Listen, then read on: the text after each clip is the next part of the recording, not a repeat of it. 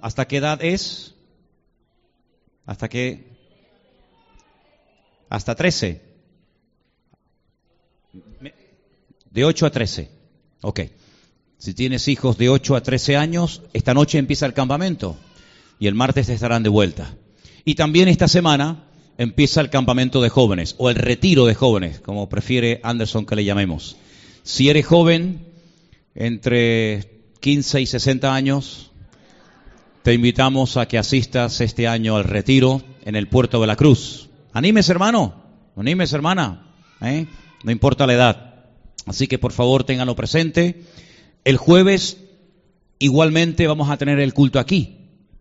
Aunque hay gente que se va de vacaciones, los jóvenes se van de retiro, el jueves tendremos el culto aquí, Dios mediante, como siempre, a las siete. Y por supuesto el domingo también, ¿vale? El domingo tendremos un culto, yo creo que muy bonito, un culto especial. Los jóvenes vienen del campamento, los niños han tenido su retiro, su campamento también. Y vamos a celebrar de una forma con alegría y con gozo el triunfo, la resurrección de nuestro Señor Jesucristo de entre los muertos. Amén, hermanos. Tenemos un Cristo vivo, ¿eh? No hay que sacarlo de paseo, ¿eh? No hay que sacarlo de paseo, Él está vivo. ¿Cuántos dicen amén? Den un aplauso al Cristo vivo, al Señor de la gloria. Aleluya. Amén, amén, amén. Gloria a ti, Jesús. Ponle un trocito ahí. Amén. Aleluya. Muy bien, gracias. Hermanos queridos, como les dije al principio del culto, después, nada más terminar el culto, haremos una oración y tendremos la asamblea, una asamblea informativa para los miembros de la iglesia. Vamos a leer eh, la lista de los hermanos y hermanas miembros de la iglesia y por favor se quedan, que tenemos que darles una información a toda la iglesia. Los demás ya se irán enterando eh, de alguna u otra manera, ¿de acuerdo? Pero hoy vamos a tener una asamblea informativa, nada más terminar el El culto. Recuerden también que el, el sábado día veintinueve de abril va a haber una actividad también especial, una especie de día especial de música para los niños, ¿eh? Se va a hacer el Arca de Noé musical y entonces también queremos invitar a todos los niños a que participen de este evento especial. Y este mes ya les dije que es un mes donde hay muchas actividades. Ayer las hermanas tuvieron en una cafetería en La Laguna, en la cafetería de nuestro hermano Genaro, también una reunión para mujeres. Así que bueno, este mes de abril confiamos de que sea un mes muy bendecido. Como dije al principio, damos la bienvenida a todos. Sé que hay gente que está por primera vez. Tenemos aquí un par de señoras, de jovencitas, no sé, o madre, hija o hermana, no sé lo que den. Y es la primera vez que están. Han sido invitadas por alguien que no lo veían al principio de la reunión. ¿Ya lo vieron? ¿Ya está? Ok. ¿Quién era, por cierto? ¿Quién les invitó? ¿Está por ahí? ¿Quién trajo a estas señoras de visita a la iglesia esta tarde? ¿No lo habrá soñado usted? ¿No?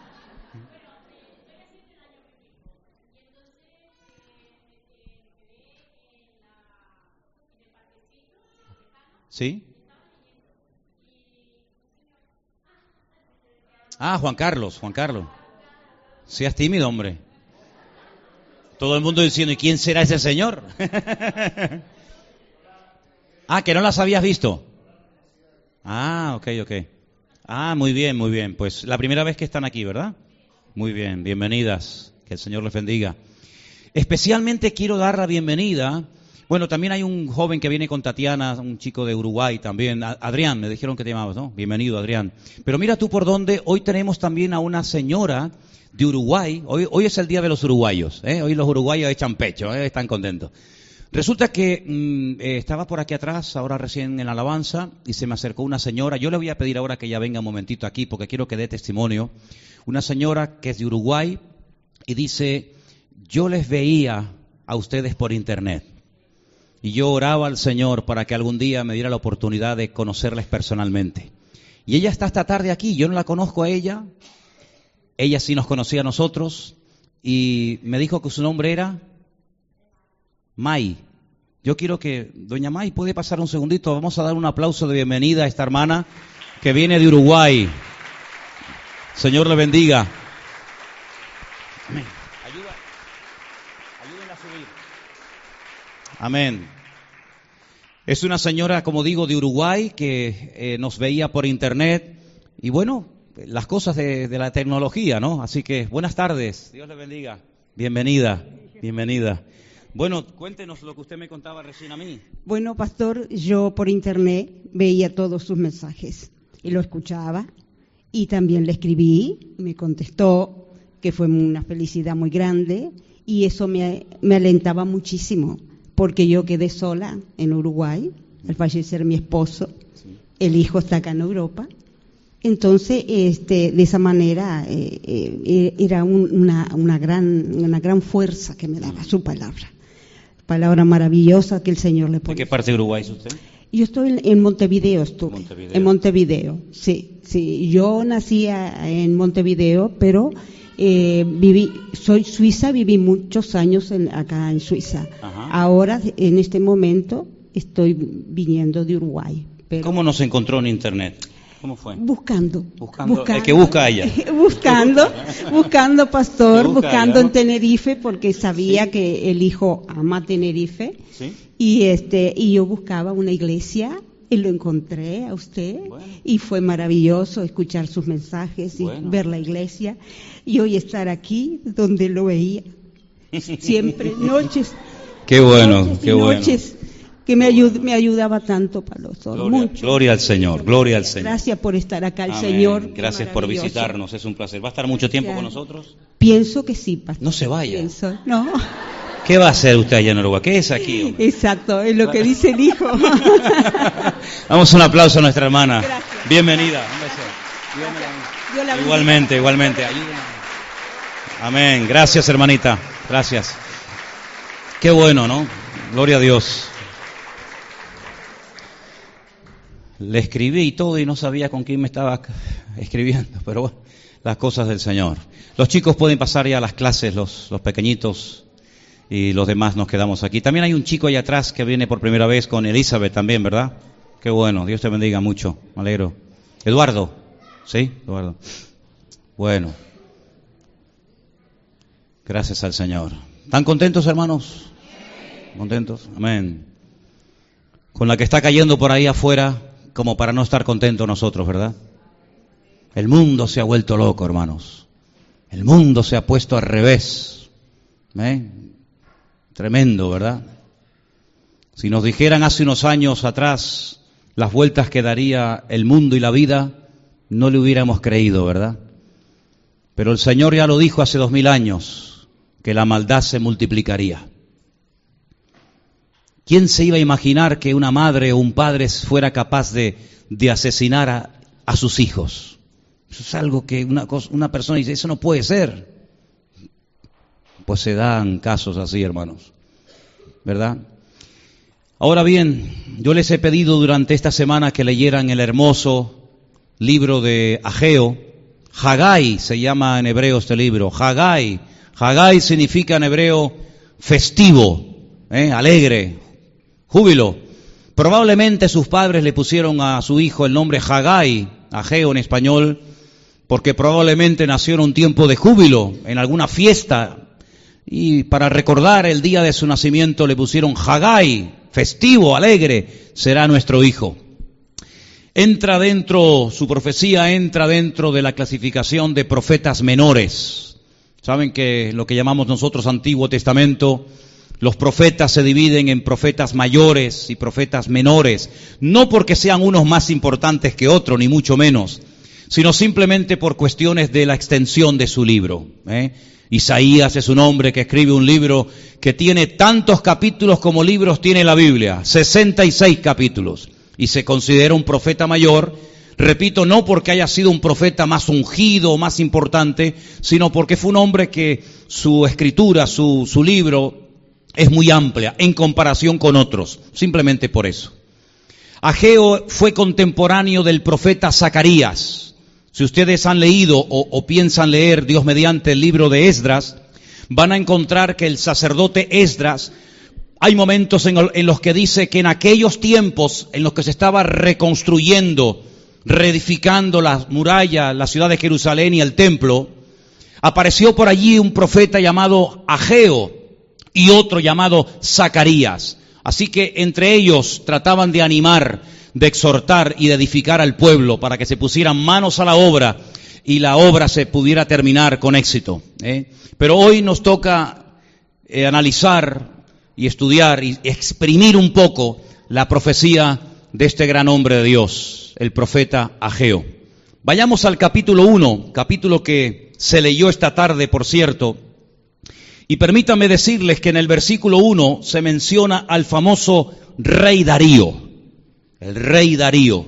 Este no es el Darío que aparece en el libro de Daniel, ¿eh? Este es otro, tiene el mismo nombre, este es Darío segundo.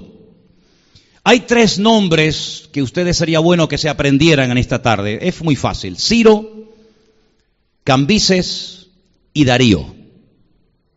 Fácil, ¿no? Primero era Ciro, Cambises y Darío. El rey Ciro nació con un propósito divino.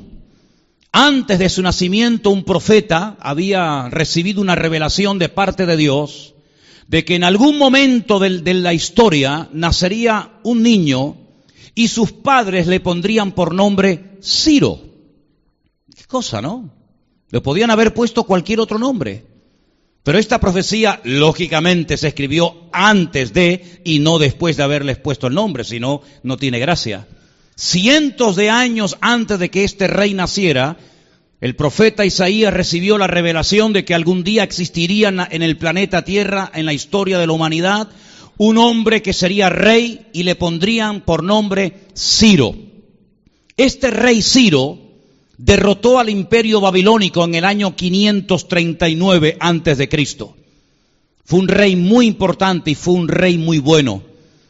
En el quinientos treinta y ocho antes de Cristo, es decir, un año después de haberse proclamado rey y de haber vencido al, al imperio de Babilonia, al rey Nabucodonosor, él firma un edicto y en ese edicto él le permite a los judíos que estaban cautivos en Babilonia regresar a su país. Habían estado cautivos, ustedes recordarán, setenta años, y les permite no solamente regresar a su tierra, sino reconstruir la ciudad de Jerusalén que estaba destruida, volver a construir las murallas y sobre todo volver a reconstruir el templo de Jerusalén, que en aquel momento era la casa de Dios. Eso fue en el quinientos treinta y ocho, un año después de haberse firmado el edicto, es decir, en el quinientos treinta y siete antes de Cristo comenzaron las obras. Pero en el quinientos treinta el rey Ciro muere y las obras se detienen porque su hijo, que era todo lo contrario a su padre, el rey Cambises, era un tirano, era cruel, no era absolutamente nada parecido a su padre, decidió invadir Egipto. Y claro, si ustedes están un poquito informados sobre el tema de geografía, se darán cuenta de que para ir a Egipto había que cruzar evidentemente por la tierra de Judá o por la, el territorio de Israel. Y entonces lo que hace es que oprime y le impone a la fuerza unos impuestos a la gente que ya habían retornado del cautiverio tremendos. Los oprime, les complica la vida, porque él quiere que los judíos le financien todos los gastos que se van a producir en el campo de batalla en Egipto. Las armas, el desplazamiento, la comida, los soldados, etcétera. Y entonces, aquellas obras que se habían iniciado con tanta ilusión y con tanta expectativa, se detienen.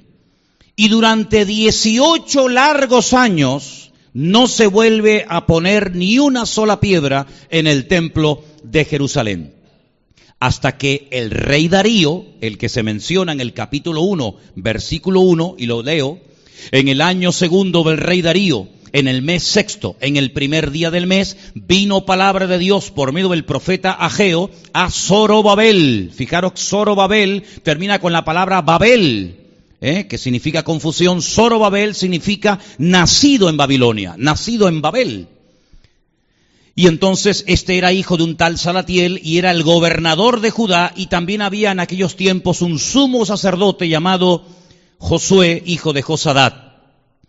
Así es que no es hasta el reinado del rey Darío que se vuelve otra vez a reconstruir el templo. Pero escuchen lo siguiente, si ustedes han leído detenidamente el libro de Ageo durante esta semana, cuando el profeta Ageo aparece en escena, él se encuentra a un país arruinado económicamente hablando. El país está pasando una crisis sin precedentes. Ya han vuelto del cautiverio, pero eso no significa de que la vida fuera fácil. Están la mayoría de la gente agobiados, en una crisis económica tremenda, una sequía se ha apoderado del país, los agricultores están desesperados, los agricultores, los ganaderos, ni te cuento, y esto ha traído una desmoralización del pueblo. No solamente hay una crisis a nivel político o a nivel económico, sino que espiritualmente hablando, el país está en una depresión espiritual sin precedentes. Y esto lo que ha traído es una frialdad, un pasotismo, una indiferencia hacia las cosas del Señor, que lo que la gente ha hecho es lo que lamentablemente hoy en día es la norma. Sálvese quien pueda. Si yo estoy bien y a mí me va bien la vida, no me interesa nada más. Esa era la actitud de la sociedad en los tiempos del profeta Ageo. Una sociedad donde lo primero soy yo y lo segundo también. Y Dios, si tengo tiempo me acordaré de Él y si no, pues lo lamento mucho, que siga esperando. Cuando el profeta Ageo aparece y observa cómo está el país y cómo la gente ha perdido el, el entusiasmo, el fervor, la fe, han abandonado toda vida espiritual y toda comunión con el Señor y están deprimidos espiritualmente hablando, les dice, ¿sabéis una cosa? Todo esto tiene remedio, y el remedio está en vuestras manos. No penséis que esto es algo que ya no va a cambiar nunca. No, no, no, no, no. Y el profeta Ageo tiene una característica, cada profeta tiene la suya, evidentemente, pero este hombre era muy directo, muy fácil de entender, no es como otros profetas que los lees y, y te cuesta un poco entender o interpretar lo que intentan decir. Ageo no. Ageo es un profeta muy claro, muy sencillo, muy directo, va al grano. Y les dice, ustedes se han autoengañado con la siguiente declaración. La encontramos en el versículo dos. El pueblo decía, aún no ha llegado el tiempo. El tiempo de reconstruir, de reedificar la casa de Dios. Y todo el mundo, a base de repetir y de repetir esta gran mentira, terminó creyendo en esta mentira. Y una mentira no se convierte en verdad por mucho que la repitas o por mucho que la compartas, seguirá siendo mentira. Pero ellos terminaron convencidos y creyéndose de que era una situación, bueno, digamos de tipo natural, es una etapa mala de la vida. Pero mientras tanto lo que vamos a hacer es vivir de una forma egoísta, pensando única y exclusivamente en nuestros propios intereses personales o particulares. El profeta Ageo les dice, hay algo que no entiendo de vuestra forma de hablar, de vivir y de pensar. Y es que estáis convencidos y habéis repetido hasta la saciedad que aún no ha llegado el tiempo de meterle mano a la, a la obra de Dios. Pero sin embargo observo que vuestras casas son espectaculares. Observo que para vuestras cosas sí hay tiempo. Para vuestros negocios, para sembrar, para cosechar, para construir hermosas casas aterzonadas. Sin embargo, para las cosas de Dios no tenéis el mismo ímpetu, la misma fuerza y el mismo entusiasmo. ¿Y sabéis por qué sembráis mucho y recogéis prácticamente nada? ¿Sabéis por qué la lluvia se ha detenido? ¿Sabéis por qué el país va de mal en peor? No es por culpa de los enemigos, porque a decir la verdad, ningún enemigo les estaba atacando. No es que estaban en plena guerra, y claro, lógicamente en guerra, la economía es de guerra, y, y la presión es tremenda, hay que racionar el agua, racionar la comida, no, no, no, no, no eran tiempos de guerra. Eran tiempos, entre comillas, de bonanza, de calma, de paz. Ya eran libres, ya no estaban otra vez oprimidos en Babilonia. Pero el problema de la, de la escasez de recursos naturales, el problema de la falta de lluvia, el problema de que las cosechas eran pésimas, horribles, el problema de la crisis del país la tenían ellos mismos. porque su lista de prioridades estaba mal, que es lo que le pasa a la inmensa mayoría de la gente hoy en día. Primero, mi trabajo. Segundo, pues mis cosas. Tercero, mis hijos. Después, mi familia. Después, mi ropa. Después, mi casa. Después, mi coche. Después, no sé qué. Y al final, si me queda algo de tiempo, que lo dudo, pues bueno, ya pensaré en eso de Dios y leer la Biblia, ir a una iglesia, etcétera, etcétera. Si ustedes piensan que la actitud y la característica fundamental de los tiempos, de la sociedad de los tiempos de Ageo, era diferente a la nuestra, no se equivoquen. Hoy en día es igual o aún peor. La solución estaba en las manos de ellos. El profeta Ageo no solamente viene y les exhorta y les amonesta, que eso lo puede hacer cualquiera, sino que les da el remedio. Y les dice, lo que tienen que hacer es cambiar su forma de hablar, y para cambiar su forma de hablar tienen que cambiar su forma de pensar, porque déjeme que les diga algo, y yo como Ageo quiero ser muy claro y directo en esta tarde. Si estás haciendo algo y no te funciona, párate y cambia. No puedes seguir empeñado siguiendo en la misma dirección, en la misma línea, porque eso es tormento al corazón, dice la Biblia. La Biblia dice que cuando alguien espera algo y no se cumple, se termina convirtiendo en una tortura, en un tormento. Imagínate estar cuarenta años enamorado de una persona que, que pasa de ti. ¿Quién aguanta eso, amigo? ¿Quién aguanta el desprecio, la indiferencia de una persona de la cual tú estás enamorado? Y no te hace ni caso. Eso no lo aguanta nadie, amigo. Es una tortura. Pero sin embargo hay personas como que son medio masoquistas, ¿no? Y les gusta sufrir. Si tú estás orando en una, en una dirección y no obtienes resultados, pues, querido, párate y cambia el chic. Albert Einstein decía que si estás haciendo siempre lo mismo, no esperes cambios diferentes. Y la Biblia dice que hay gente que ora pero no obtiene resultados. Y no te escudes en la excusa de decir, no, es que yo estoy orando, pero ¿estás consiguiendo algo? No, entonces algo está pasando. Porque si Dios no es sordo, amén, si Dios no es sordo, si la Biblia es verdad, porque dice, y esta es la confianza que tenemos en Él, que si pedimos alguna cosa conforme a su voluntad, Él nos oye, y si sabemos que Él nos oye, nos dará las peticiones que le hayamos hecho. Si yo sé que Dios me oye, oro y no obtengo durante años y años respuesta, probablemente me ocurra lo que Santiago le dice a su audiencia: oráis, pedís, pero no recibís porque estáis pidiendo mal. Luego hay respuestas a oraciones que no vienen por pedir y pedir y pedir, insistir y golpear y orar y ayunar y reprender y atar y cuánta cosa más, sino vienen cuando yo reconozco que en mi vida hay impedimentos que están impidiendo que la bendición de Dios venga a mi vida. Pero hay creyentes que insisten e insisten y se cansan y se aburren y se deprimen, y entonces dice, Dios mío, ¿qué está pasando? Ya Dios no me ama, ya Dios no me entiende, ya Dios no me comprende. ¿Será que me tengo que cambiar de iglesia? ¿Será que me tengo que poner bajo otra cobertura? ¿Será que me tengo que ir a otro país? No, hasta que tú no cambies, las cosas a tu alrededor no van a cambiar. ¿Lo oíste? Hasta que tú no cambies tus actitudes, tu forma de hablar, tu forma de reaccionar, tu forma de pensar, tu forma de orar, tu forma de vivir. Hasta que tú no cambies, no esperes que los demás cambien.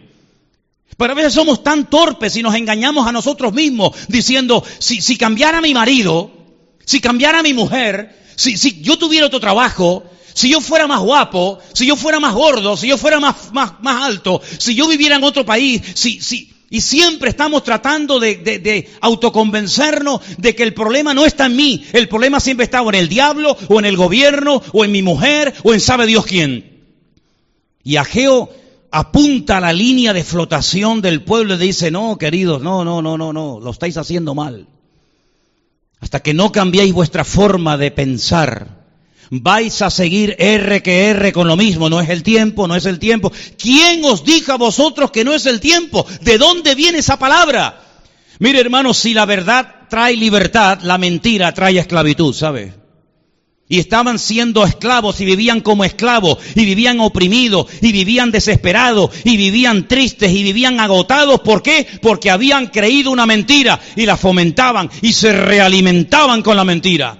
Y ya no hablaba solamente uno, sino el otro y el vecino, y el otro y el otro, y todo el pueblo se contaminó con la gran mentira. de que, bueno, ¿para qué nos vamos a poner a, a poner a, a nuestras manos al servicio de la obra de Dios si todavía no es el tiempo? Fíjense que ellos no se negaban a construir, lo cual me llama mucho la atención. Ellos no le dijeron, mira, nosotros no vamos a, tra- a trabajar en la reconstrucción del templo, no nos interesa el tema, no. Ellos no están en una actitud de decir, no vamos a reconstruir, sino ellos lo que están es posponiendo sus responsabilidades personales. Y las responsabilidades personales son intransferibles. Nadie puede humillarse por ti. Nadie puede pedir perdón por ti. Nadie puede dejar sus ataduras por ti. Cada uno tiene su responsabilidad delante del Señor. ¿Cuántos dicen amén? ¿Puedes cambiar de iglesia? Cámbiate. Hay gente que está toda la vida saltando de iglesia en iglesia. ¿No conocéis gente así? Aquí en Tenerife hay gente ahora aquí, ahora allá, ahora Manolo, ahora Parico, ahora Palote. Se han recorrido todas las iglesias. ¿Han cambiado ellos? ¿Están mejor? No, porque el problema no está en la iglesia, el problema no está en el pastor, el problema no está en los demás, el problema muchas veces está dentro de nosotros mismos. Pero a veces nuestro orgullo, nuestra ceguera, nuestra falta de discernimiento espiritual nos hace llegar al punto de decir como el apóstol Pablo, miserable de mí. No dijo malditos romanos, malditos judíos que me están todo el día complicando la vida, des- desgraciados, no dijo miserable de mí. Yo soy el que tengo el problema, y hasta que yo no solucione mi problema particular, olvídate, aunque vivas en el paraíso. Si en el paraíso no tienes comunión con Dios, serás un desgraciado viviendo en el paraíso. Porque el problema no está en el ambiente, el problema está en que yo me he dejado absorber por el ambiente, o yo he creado un ambiente ficticio en el cual me muevo y en el cual me realimento día a día. Así que las circunstancias a tu alrededor pueden cambiar. Sí, te puedes casar con Brad Pitt, hermana. Sí, sí. Sí, sí. Cásate con Brad Pitt, ya verás. Puedes cambiarte de casa. Puedes irte a vivir a la mejor mansión de la isla o de donde tú quieras. Si hay problemas personales y cosas que tú tienes que tomar decisiones y cambiar, hasta que tú no lo hagas, vayas a donde vayas, tus problemas te perseguirán y se aumentarán de día en día. Tenemos generalmente la tendencia, los seres humanos, incluidos los cristianos, porque no, no, no dejamos de ser humanos por muy cristianos que nos llamemos, de saber generalmente lo que la gente que nos rodea deberían de hacer y no hacen. Creo que les conté una vez, que en Tomecano me encontré una vez con un, un señor que en diez minutos me dio un estudio bíblico condensado, comprimido. Me dijo, los pastores no pueden hacer esto, ni esto, ni esto, y los pastores deberían de ser así, así, así, porque los pastores, y me dio un estudio impresionante de cómo deberían ser los pastores. Y cuando terminó le dije, ¿terminaste? Sí, digo, oye, fenómeno, ¿eh? Si fueras pastor, serías el mejor pastor de la tierra. Qué pena que para tu vida no lo tengas tan claro. Qué fácil es sacar, como decía el Señor, la paja del ojo ajeno y no ver la viga que tenemos en nuestro propio ojo. El problema no estaba en el tiempo. El tiempo había comenzado porque cuando el rey Ciro ya había de, eh, eh, firmado el decreto y cuando Darío les ayudó económicamente y les dio el derecho de poder volver a su tierra, ahí comenzó el tiempo. Pero ellos estaban retrasando el tiempo porque sus actitudes eran incorrectas. Y si tu actitud es incorrecta, la bendición no viene a tu vida. Dígaselo a la que está a su lado y así se, le, se, le, se lo recordará mejor. Si tu actitud no es correcta, la bendición de Dios no te viene. Aunque vengas aquí treinta años, da igual. Su actitud tiene que cambiar, hermano y hermana. Su forma de hablar, su forma de comportarse. Siempre quejándose, siempre lamentándose, siempre buscando excusas. Vas al culto el domingo, no, es que tengo que cambiar el aceite al coche. Mira que hay días en la semana para cambiar el aceite al coche, justamente el domingo a las seis y media. ¿Has leído la Biblia? No, porque mira, es que tengo tantas cosas en la cabeza. Siempre presentando todo tipo de excusas. Pero si a usted, como lo he dicho un millón de veces, le dijeran que si usted esta noche sube al, a las cañadas del Teide y nada más, todos los que lleguen le van a dar un cajón lleno de billetes de quinientos euros, ¿subiría esta noche usted sí o no? Los humildes dicen que no. Los humildes no. Los espirituales dicen, no, no, no, hermano, no. Señores, mi pastor, nadie faltará. Vale, usted, ¿qué es aquí que yo subo esta noche al Teide? Para cada uno que suba un cajón entero lleno así de billetes, fajos así de, de quinientos euros. ¿Usted subiría sí o no? Perdone, si usted no sube es que es bobo. Yo, un taxi. ¿Cuánto vale un taxi de aquí al Teide? No sé, el Marco no lo tenemos esta noche aquí entre nosotros, pero me da igual si me van a dar un cajón lleno de billetes, quinientos euros, aunque me cueste mil euros el taxi. Si me van a dar medio millón de euros, aunque me cueste mil quinientos euros, hombre. ¿Se dan cuenta, hermanos, cómo a veces para nuestras cosas no tenemos tantas excusas? Si a usted le dieran un trabajo y le pagaran tres mil quinientos euros y seis pagas extraordinarias al año, pero tiene que ir todos los días a Tembel a trabajar y de vuelta, ¿lo aceptaría o no? ¿Se dan cuenta cómo a veces para nuestras cosas no podemos tantas excusas? Eso es lo que le decía Ageo. Ageo dice, observo que vuestra vida no es una vida de miseria. Observo que, que, que nunca, nunca habéis dicho, no, no, no, no podemos invertir tanto dinero en nuestros muebles, en la decoración del hogar, en nuestras casas, porque no es el tiempo. Yo observo que para vuestras cosas sí es el tiempo, pero para las cosas del Señor ponéis un montón de excusas. Es interesante notar porque en el capítulo uno, versículo seis de este capítulo dice, sembráis mucho y recogéis poco. Bueno, teóricamente el que siembra mucho debería de cosechar mucho, pero se rompía la ley porque la actitud es lo que marca la diferencia. Si usted siembra mucho, lo normal es que recoja mucho, pero en el caso de ustedes es al revés. Estáis cosechando menos de lo que estáis sembrando. Luego, esto no es normal. Mira, hermano, ¿sabes una señal para saber si tú estás haciendo o no la voluntad de Dios? ¿Quieres que te lo diga claro? Cuando tú haces lo que la Biblia dice y no te funciona. Si yo siembro un saco de papas, nunca recogeré un saco de papas. Recogeré mucho más de lo que he sembrado, ¿sí o no? Bien, eso es normal. Si usted ora y vive según lo que dice la palabra de Dios, o hace, según desde su punto de vista, lo que dice la palabra de Dios, y no hay resultados de lo que la palabra promete, el problema no está en lo que la Biblia dice. El problema es que probablemente haya una actitud en su vida que está frenando y deteniendo la bendición de Dios. ¿Quiere que le ponga ejemplos? ¿Quiere que le ponga ejemplos para que nos entendamos mejor? Venga, vamos a poner ejemplos. Así a través de los ejemplos aprendemos. El Señor dijo, si vas al altar a ofrendarle algo al Señor y allí te acuerdas de que tu hermano tiene algo contra ti, deja tu ofrenda en el altar, ve y reconcíliate con tu hermano y después ven y presenta la ofrenda. ¿Qué le parece? ¿Le gusta ese? ¿Le gusta? Es decir, ¿de qué sirve de que quieras llevarte bien delante de Dios si después con tu prójimo y con tus semejantes no los puedes ver ni en pintura? Reconciliarte con su hermano, la palabra reconciliar es el mismo término en griego que se utiliza para remendar. Lo que hacían los pescadores cuando venían de la mar, cuando venían de la pesca, era remendar las redes, porque a veces con una piedra, bueno, aquí tenemos un pescador que voy a contar yo de peces. A veces las redes se rompen, a veces las redes se deterioran y hay que repararlas. ¿Para qué? Para que cuando vuelvas otra vez a echar la red, no estés perdiendo el tiempo, mijo. Entonces dice, restaura la relación, arregla lo que a ti te corresponda arreglar y luego ven y presenta la ofrenda. En otras palabras, si tu relación horizontal no funciona, tu relación vertical tampoco. Es más, la Biblia dice, si no perdonas a los hombres sus ofensas, tampoco vuestro Padre Celestial os perdonará vuestras ofensas, vuestros pecados. Es algo recíproco, siembro y cosecho, cosecho porque siembro, ni más ni menos. Pongamos otro ejemplo. ¿Se acuerdan ustedes cuando el pueblo de Israel ataca la ciudad de Jericó? ¿Qué hicieron? Nada, simplemente obedecer. Bueno, nada, obedecieron. Dando vueltas durante una semana. El último día, siete vueltas más. Se quejaron, protestaron, cuestionaron la orden, dijeron, pero esto es una tontería, ¿qué estamos haciendo aquí? Y venga vueltas, y venga vueltas con el calor que hace aquí en medio de la llanura del Jordán. El calor tremendo, no. No cuestionaron al Señor, se sometieron, obedecieron, cayeron o no cayeron las murallas de Jericó. Cayeron, amigos, se desplomaron, así, ¡fum!, sobre sí mismas, como las torres gemelas. A los pocos días van a atacar un pequeño pueblo. ¡Ay!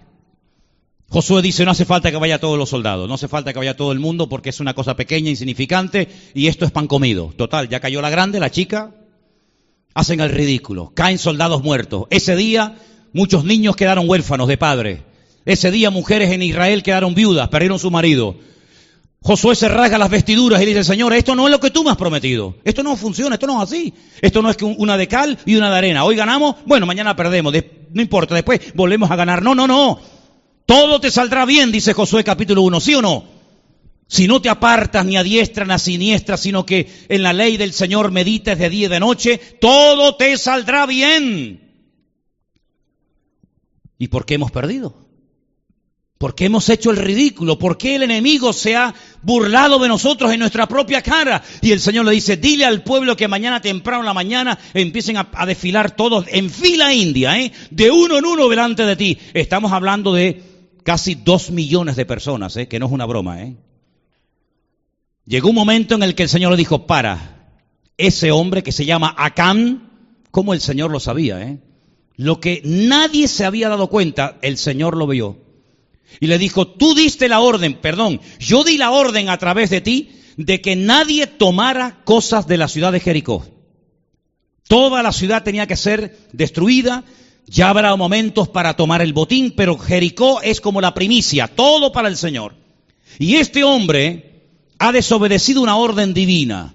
Este, or, este hombre ha, ha tomado ropas, ha tomado cosas que no le correspondía y las ha llevado a su casa en presencia de su familia, las ha escondido creyendo que su pecado pasó desapercibido, pero cuando no hay arrepentimiento, lo oculto sale a la luz. Así que quítame a este perverso de en medio. Cuando quitaron el cáncer, cuando quitaron el problema, dice: ahora levántate y vete a atacar otra vez la misma ciudad que ayer perdiste. Y ganaron la guerra. Porque la promesa era: todo lugar que pise la planta de vuestro pie será vuestro.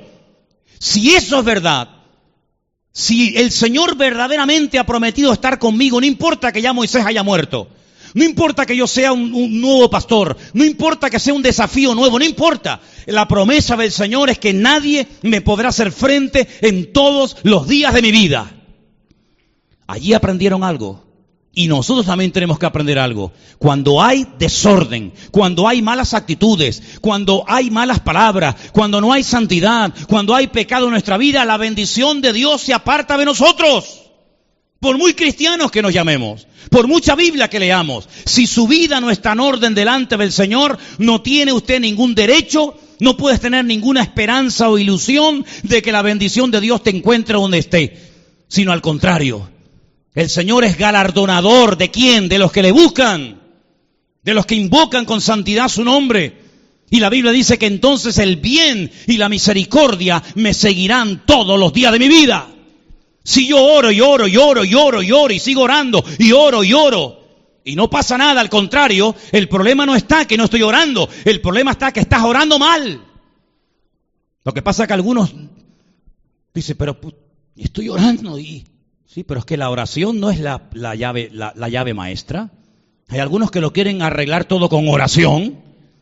¿Y el perdón dónde lo dejamos? ¿Dónde dejamos la reconciliación? ¿Dónde dejamos el, el, el dejar de quejarnos? No, no, yo oro. No importa que no pueda ver a esta en pintura. No importa que a este, vamos, que, que, que le deseo hasta la muerte. No importa, yo oro. ¿Pero qué estás diciendo? ¿Qué evangelio te estás inventando? Eso no es lo que dice la palabra del Señor. La Biblia dice que el Señor, cuando lo maldecían, Él no respondía con otra maldición mayor, sino que encomendaba la causa al Señor. No te preocupe tanto lo que hagan los demás, bien o mal, a ti eso no, ni te va ni te viene. Pero cuando te afecta tanto es porque en vez de tener tu mirada en el Señor, la tienes en la circunstancia. Y entonces te inventas el rollo de que no ha llegado el tiempo, lo cual es falso, porque el tiempo era... El problema es que ellos con su actitud estaban alejando y espantando la bendición de Dios de sus, de sus vidas. ¿Cuántos dicen amén? Tengo una frase, tengo varias frases que he escrito y las quiero poner ahí por si alguien después alguien las quiere escribir o lo que sea. Una de estas frases dice así: la salud no es contagiosa. Dígalo conmigo. La salud no es contagiosa. La enfermedad sí. ¿Usted está sano? Eso no se pega, eso no se pega. Pero usted entra en una habitación de un hospital donde hay una persona con una enfermedad contagiosa y usted que está sano tiene que tomar medidas preventivas para que la enfermedad no le salpique a usted. ¿Y por qué no es al revés? Si yo estoy sano y entro en la habitación de un tuberculoso, al entrar y decirle, hola, Dios te bendiga, ¿cómo estás? Uf, recibe, recibe, recibe, recibe. Sí, recibe, recibe, recibe, recibe lo que vas a recibir tú. Él te va a transmitir su enfermedad a ti que estás sano, mi hermano. El sano no transmite salud a nadie, a nadie. El enfermo puede llegar a contaminar. ¿O es que acaso la naturaleza no es un instrumento que Dios puede utilizar en un momento determinado para traer una lección objetiva a nuestra vida? Tiene usted un, un saco con cien manzanas, cien manzanas, pero tiene una que está podrida. Bueno, son noventa y nueve buenas. Yo pienso que las noventa y nueve... tendrán una influencia tan grande sobre una que al final la mala hará así y se transforma. Hazlo, hazlo y después hablamos. No, tienes que sacar la podrida lo antes posible, porque la podrida contagia y contamina al resto, ¿sí o no? Bueno, pues entonces lo que tienes que hacer es que los que están podridos y los que están en desorden y los que están en pecado y los que están en desobediencia no te contaminen a ti. Tu forma de hablar, tu forma de pensar, tu forma de vivir, tu forma de comportarte, porque si te afectan, entonces aunque ores, tu oración no llega, porque es una oración que sale contaminada por el odio, por la venganza, por el resentimiento, por la herida abierta, por la amargura, etcétera, etcétera, etcétera, etcétera. Segunda frase que también quiero compartir con vosotros. La desobediencia es como un muerto que contamina. ¿La leemos? La desobediencia es como un muerto que contamina. Ay, amigo. ¿Usted no quiere enterrar al abuelito que se murió la semana pasada? Vale, déjalo ahí. Ya verás cómo va a terminar oliendo el abuelito. Ya verás, ya verás. La desobediencia es exactamente igual. Cuando tú no obedeces al Señor, yo no sé lo que rayo pasa, que esa actitud salpica a los hijos, a la madre, al padre, hasta el perro se hace desobediente. Antes el perro decía, ven bonito, ven aquí, súbete, súbete. Así el perro. Ahora le dice, ven aquí, que vengas aquí. Hasta el perro se hace desobediente, tú. La desobediencia es como un muerto que contamina. Y la tercera, me gustó esta frase también. Si no hay interés por la obra de Dios, no esperes la bendición. Léalo conmigo. Si no hay interés por la obra de Dios, no esperes la bendición. ¿Saben? En este capítulo, en este libro de Ageo, en el capítulo dos, a partir del verso seis, hay unos versículos muy bonitos. ¿Se acuerdan que yo les dije esta semana que buscaran un texto del libro de Ageo y se lo aprendieran de memoria? ¿Sí o no? ¿Alguien lo ha hecho? Amén, fantástico. Les propongo el capítulo dos, versículo siete. Están a tiempo antes de que termine el culto de aprendérselo. Dice el, el texto así. Si quieren arranco del seis, dos, versículo seis. Así dice el Señor de los ejércitos. De aquí a poco yo haré temblar los cielos y la tierra, el mar y la tierra seca. Ay, amigo, no veas. Pero ahora que dice la Biblia, haré temblar a todas las naciones. ¿No están temblando ya las naciones? No está temblando Europa, no está temblando Siria, no está temblando América. Ay, amigo. Pero vendrá el deseado de todas las naciones. ¿Quién es el deseado de todas las naciones? Nuestro Señor Jesús. La palabra deseado, la busqué en hebreo, tiene varias traducciones. Una es esta, deseado, codiciado, amado, hermoso, atractivo. Coge la que tú quieras. Vendrá el Señor el amado, el deseado de todas las naciones, y llenaré de gloria esta casa, ha dicho el Señor de los ejércitos. ¿Cuántos dicen amén? Claro, algunos decían, pero el templo que vamos a reconstruir va a ser más sencillito, más pequeño que aquel enorme templo que construyó nuestro queridísimo rey Salomón. Y claro, ¿a dónde vamos nosotros? Estamos acostumbrados a adorar a Dios en un templo de oro y de mármol, y ahora vamos a construir un templo de madera. Mejor no hacemos nada. Es que el tema no está, el problema no era si es de oro, de madera, de chapa o de cartón piedra. Lo que le da valor al templo no es el material, sino quién habita dentro de ese templo. Porque usted puede congregarse en una catedral de oro. Yo estuve en California, en Los Ángeles, en la Catedral de Cristal. Es impresionante ver aquello, una catedral de cristal transparente. De afuera te ven y los que están dentro ven hacia afuera. Un edificio que está a prueba de, de, de huracanes, de ter- terremotos. La Catedral de Cristal de Robert Schuller en California. Es un cementerio espiritual. No está la gloria de Dios en la Catedral de Cristal. Sin embargo, he estado en África, en iglesias de chapa, y allí estaba la presencia del Señor de una forma tremenda. Porque el tema no está en el, en el contenido, sino en el continente. Y podemos tener el mejor templo, el más hermoso, el más grande, pero la pregunta es, ¿y el Señor está con nosotros y entre nosotros, sí o no? Porque la iglesia de Laodicea, la última que menciona la Biblia en el Apocalipsis, ustedes saben, decían, nos hemos enriquecido, nos hemos enriquecido, es decir, hemos prosperado de una forma increíble, no tenemos necesidad de nada. Como muchas congregaciones hoy en día, que tú entras y dices, Dios mío, aquí dentro hay millones de dólares, en equipo, en cámaras, en todo. Bueno, gloria a Dios. Pero a esa iglesia que presumía de ser rica y próspera y, y hermosa, el Señor dice, he aquí yo estoy a la puerta y llamo. Si alguno oye mi voz y abre la puerta, entraré a él, cenaré con él y él conmigo. Por lo tanto, no es lo exterior lo que impresiona al Señor, sino la actitud.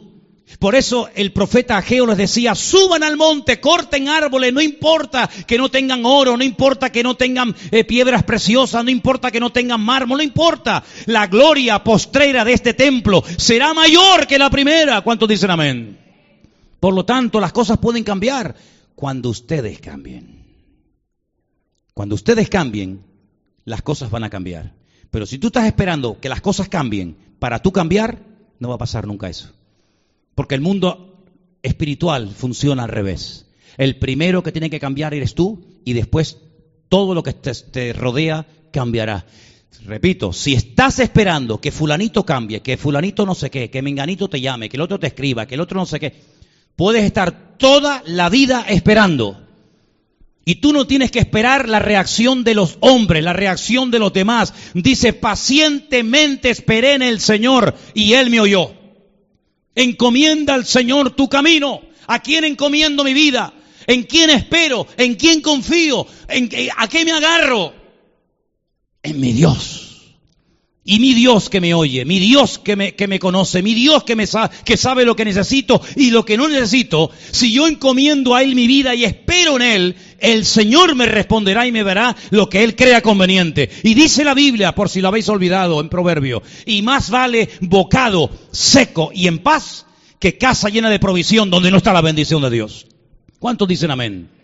Así que, amados hermanos, el problema de la sociedad de Ageo es muy parecido al nuestro. Se habían hecho creyentes egoístas. El Señor, bueno, el Señor ya, ya veremos. Ya. Señor más adelante.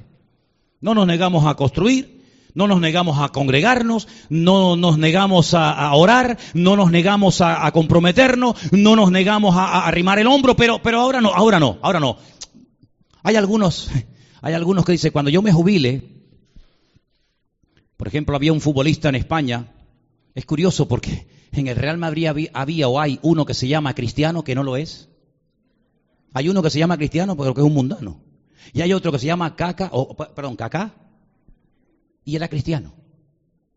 ¿No? ¿No? No hubiera sido más lógico que Cristiano fuera cristiano y, y que el Cacá fuera un gentil. Pues era al revés, el Cacá era cristiano y el cristiano era inconverso. Cacá siempre decía, cuando yo me jubile, comenzaré a servir al Señor. No te da vergüenza. No te da vergüenza. Esperar a, la, a, que te, a que te saquen a patadas de un club de fútbol porque ya no puedes correr para comenzar a servir a Dios. ¿Y todos estos años que has hecho? ¿Qué has hecho todos estos años en tu juventud? Tienes montada tu vida de tal manera, primero mi casa, mi coche, el Ferrari, el Maserati, la moto, el helicóptero, el avión, el perro con el collar de oro, el pe- y al final, al final del camino, cuando dice la Biblia, tú no sabes cuánto tiempo te queda, al final del camino dice, me haré pastor. Como si uno decidiera, ¿no? Como si uno decidiera, mañana soy pastor, ahora soy futbolista, ahora soy cantante, mañana soy pastor. Pues eso decía este señor. Esto decía este muchacho. Así terminó, que no lo quiere ningún club de Europa. No sé ni dónde anda. Queridos hermanos, ¿qué nos está enseñando el profeta, o mejor dicho, el Señor, a través de los labios del profeta Ageo? Busquen al Señor en primer lugar. Dicho de otra manera, el Señor lo resumió muy bien en el Sermón del Monte. Buscad primeramente el reino, el reino de Dios y su justicia, y todo lo demás vendrá por añadidura. ¿Cuántos dicen amén? Se están desgastando. Lo estáis haciendo todo mal. No porque el sembrar o el trabajar sea malo. No, no. ¿Quién ha dicho eso? ¿Quién ha dicho eso? Si eres agricultor, pues tendrás que sembrar, mijo. Si eres ganadero, tendrás que llevar a, a, la, las vacas al monte y, y, y que... Claro, si no hay nada malo en eso. El problema es que te estás montando tu propia agenda, tu manera. Y el problema es que en vez de tú seguir al Señor, tú quieres que el Señor te siga a ti y bendiga tu agenda, y bendiga tus sueños, y bendiga tus proyectos. Y Dios no tiene que seguir a nadie. Somos nosotros los que tenemos que seguirle a Él. ¿Cuántos dicen amén? Pero hay gente que no lo entiende. No lo entienden. Y se autoconvencen de que, bueno, todo tiene su tiempo. Si tú no tienes tiempo para Dios, tú eres un pobre, desgraciado, miserable, ciego y desnudo. Decía el Señor a la iglesia de Laodicea. Eso le decía el Señor a una iglesia. Sí, sí, pero sin cortarse un pelo. Ustedes no saben nada. Miserable, pobre, ciego, desventurado y desnudos. A una iglesia en peso se lo decía. Increíble. ¿Por qué? Porque habían dejado al Señor no sé dónde, ni siquiera se habían dado cuenta. Lo mismo que Sansón. ¿Os gusta el personaje de Sansón? Qué triste, ¿no? Haber tenido un niño milagrosamente, porque su madre era estéril, ¿sabéis, verdad? Habéis ten, habéis, habéis, haber tenido un niño con esa bendición, con esa presencia del Señor... Y terminando, terminó su vida dando su fuerza a rameras y a prostitutas. Y al final del camino, cuando ya no le quedaba ni un minuto de vida, le dice al Señor: Señor, si me unges una vez más, sí, ahora te unjo una vez más, ¿para qué? Toda tu vida te ungí, toda tu, toda tu vida estuve contigo. ¿De qué te sirvió? De nada, de nada. Saltando de cama en cama y saltando de mujer en mujer, al final has terminado perdiendo la vista. Y al final vas a terminar perdiendo hasta la vida. ¿Por qué? Porque dice que el Señor se apartó de él y ni se había dado cuenta. Tan ciego estaba, tan ciego estaba, que dice que el Señor ya no estaba con él. Y él ni se dio cuenta. Es increíble, es como perder un hijo y no darte cuenta hasta los tres días. Decir, ay, ¿el niño? Cuando se pierde un hijo, amigo, te desesperas porque dices, ¿dónde se habrá metido? ¿Verdad? Pues cuando se pierde la presencia del Señor, ¿cómo no se puede dar uno cuenta? No, yo te dije que cuidaras al niño, ¿no? Te, ¿Eras tú? ¿Cómo que no? No, tú eres el padre y tú eres la madre. Y dos, tres días Jesús se quedó en el templo y los padres no se habían dado ni cuenta. Así le pasó a esta gente. Ahora déjame que te diga algo muy interesante. Cuando volvieron del cautiverio en Babilonia, volvieron con dinero, ¿eh? Volvieron con riqueza. Pero riqueza que no era para ellos. Cuidado lo que, con lo que vas a hacer con los recursos que Dios va a poner en tus manos. Porque algunos creen que los recursos que Dios pone en tu mano son para ti.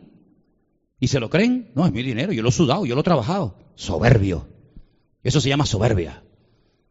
Si no fuera por la mano de Dios, ni el aire que respiramos podríamos respirar a, ma- a manos. Llegaron cargados de oro, de plata, de, de, de dinero. Llegaron cargados de todo del cautiverio. Porque Dios les había dado gracia ante los reyes. Ni soldados tuvieron que pedir para que los protegieran en el camino. Dice, porque la buena mano del Señor estuvo con nosotros. Llegan a, a Israel, a, a Jerusalén, setenta años después. ¿Cuántos habrán muerto en Babilonia soñando con volver a Jerusalén? Fue allí en Babilonia, ¿sabéis? Fue allí en Babilonia, donde dice que de tristeza colgaban las arpas.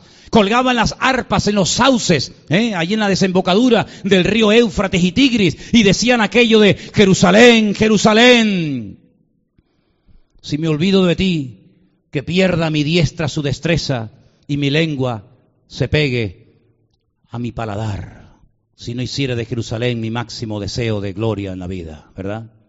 Nos pedían que cantáramos al Señor y le decíamos a los que nos habían llevado cautivos, ¿cómo cantaremos al Señor? Cántico a Dios en tierra de extraño, la, noran, la añoranza, la tristeza, el, el anhelo. ¿eh? Hasta en el himno nacional de Israel se menciona Jerusalén, el volver a Sion, el volver a nuestra tierra, el poder echar raíces a, a, a, allí. Estos tienen el privilegio de volver y en vez de ponerse manos a la obra, se funden todo el dinero que habían traído en casas impresionantes para ellos. Y dieciocho años más tarde llega por allí Ageo y llega por allí Zacarías y les dice, ¿pero qué habéis hecho? ¿Qué habéis hecho con todo los, el dinero que habéis obtenido del cautiverio? ¿En qué lo habéis invertido? ¿En la casa de Dios? No, no es el tiempo. No es el tiempo. Habéis fundido todo el dinero que os dieron los reyes paganos para construir la casa del Señor en vuestras cosas y en vuestros propios caprichos y historias. Hermano, no hemos cambiado. La mentalidad del ser humano sigue siendo igual. Me da igual si te llamas cristiano, me da igual si te llamas bautista, pentecostal, adventista, presbiteriano, me da exactamente igual. El corazón del hombre es igual en todos los tiempos y en todas las generaciones y en todas las edades. Primero yo, segundo yo y tercero yo. ¿Cómo seríamos nosotros como cristianos en Siria, hermano? Me lo he preguntado un millón de veces, ¿sabe? ¿Cómo viviríamos nosotros nuestro cristianismo si en vez de ser miembros de esta congregación aquí en Santa Cruz de Tenerife fuéramos miembros, por ejemplo, de una iglesia en Damasco o en Alepo o en una ciudad de Siria? ¿Cómo seríamos como cristianos? ¿Más espirituales o iguales? Si fuésemos tal vez iguales, no aguantaríamos la persecución. Me llegaron unas, unas imágenes terribles hace unos días de un niño de trece años, hijo del pastor, que lo fueron mutilando poco a poco, hasta que al final, delante de su padre, el pastor de la iglesia, lo crucifican, lo torturan y finalmente le cortan la cabeza. Un niño de trece años, al hijo del pastor. ¿Cómo reaccionaríamos nosotros si, si el Señor hubiera decidido en esa, en esa elección divina, si este en vez de vivir aquí, lo pongo aquí y el de aquí lo pongo aquí? ¿Cómo sería nuestra vida? Tremendo, ¿verdad? Amados hermanos, el libro de Ageo para mí es un golpe. Un golpe que me, que me conmueve las entrañas, porque veo que los mismos problemas y las mismas actitudes de indiferencia, de apatía y, y, de, y de pasotismo de aquellos tiempos, muchas veces, si no nos damos cuenta, también se pueden apoderar de nuestras vidas. Pero el libro dice que el Señor, a través de los labios de este profeta, les decía, si ustedes piensan que ya no tienen recursos, que ya no hay manera, el Señor les recordaba, mía es la plata y mío es el oro, dice el Señor. Nuestros recursos no están en el rastro. Nuestros recursos no están en nuestro trabajo.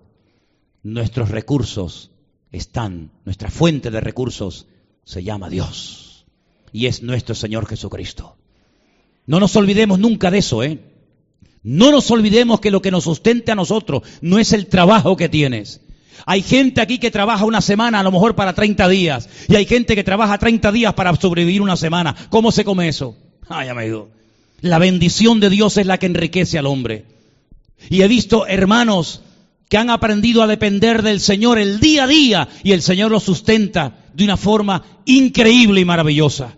Pongamos nuestra confianza en el Señor, porque el remedio está en nuestras manos. Pero hasta que no cambiemos nuestras actitudes... Ora lo que quieras, ora todo lo que quieras. La oración funciona cuando hay una serie de condiciones que se dan. Y si esas condiciones no se dan, te puedes reventar orando y tu oración no llega ni de aquí al techo. Cambiemos nuestras actitudes, cambiemos nuestra forma de hablar, cambiemos nuestra forma de reaccionar ante ciertas y determinadas cosas que a nuestra carne la ponen nerviosa y, y, y nos hace sacar la ira. Y vamos a comenzar a ver cambios a nuestro alrededor. Pero si estás esperando que las cosas a tu alrededor cambien para tú comenzar a cambiar, olvídate, te lo digo así de claro, olvídate. Hay cosas que a lo mejor que te rodean que no van a cambiar. Puede ser que incluso vayan a peor. Pero hermanos, a nosotros no nos importa ni nos debe de afectar lo que hagan los demás, ¿sí o no? A nosotros no nos importa si el país va mejor o va peor. A mí no me afecta si la gente me aplaude o me odia. A mí lo que me tiene que, que afectar es que el Señor esté conmigo. Y el, si, si el Señor está conmigo, ¿quién contra mí? ¿Cuántos dicen amén? Así que hermanos, vamos a orar en esta tarde y pedirle al Señor con todo nuestro corazón que lo que estamos haciendo, lo estemos haciendo bien. Porque si hay algo en nuestra vida, una actitud, una forma de reaccionar ante lo que nos rodea, que no es correcta, hermanos, párese, recapacite, como dice la Escritura en Primera de Corintios, examínese, pruébese a sí mismo, a ver si verdaderamente estamos andando en orden y con la bendición de Dios. Si tú no cambias primero, no tienes derecho a exigir que los demás cambien.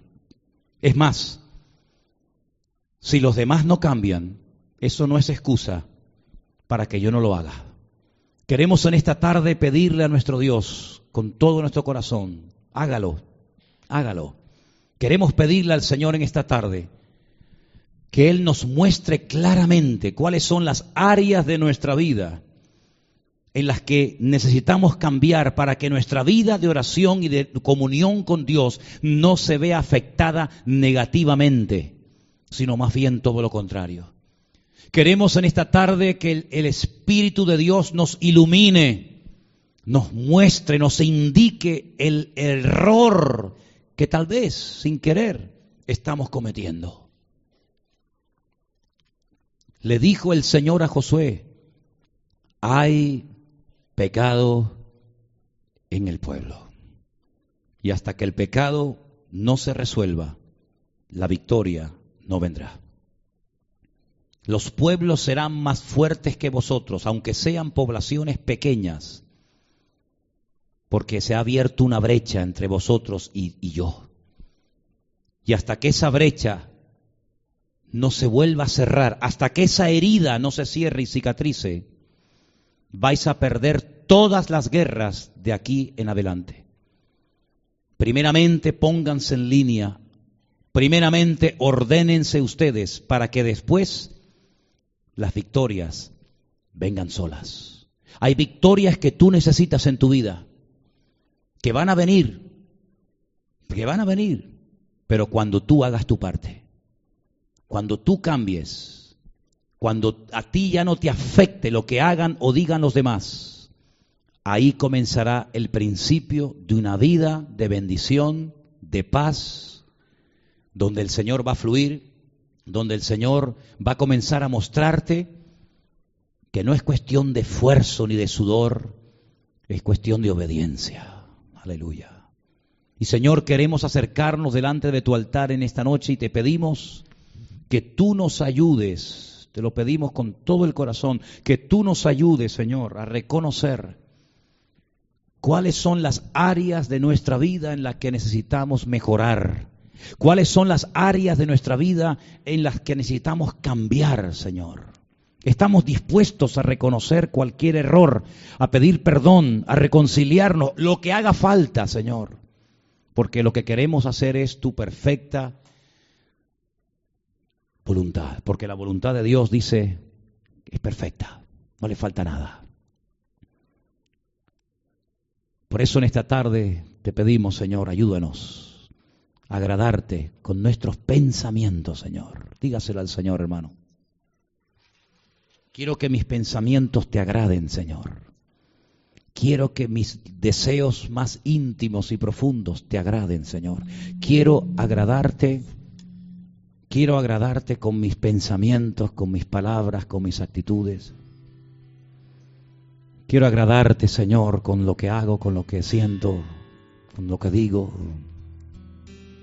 Y perdónanos, Señor, porque a veces con nuestras actitudes lo que hemos hecho es que te hemos apartado, te hemos alejado de nuestro camino, Señor, y queremos en esta tarde cambiar primeramente nosotros. No importa lo que hagan los demás, primeramente cambiar nosotros, Señor. Y con tu ayuda, Señor, con tu ayuda, con tu bendición, lo podemos conseguir, Señor. Sí, Señor, lo creemos. Creemos, Señor, que con tu ayuda podemos vivir en victoria. Que se cierren heridas, que salgan de nuestra boca palabras de perdón. Daño no hace el que quiere, sino el que puede. ¿Y quién puede contra nosotros si tú estás con nosotros, Señor? Recibe la gloria y la honra, mi Señor.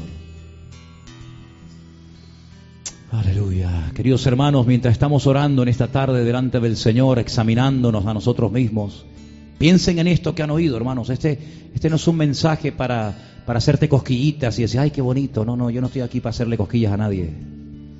Yo estoy aquí para decirte que tu vida no te pertenece a ti, tu vida es un regalo de Dios.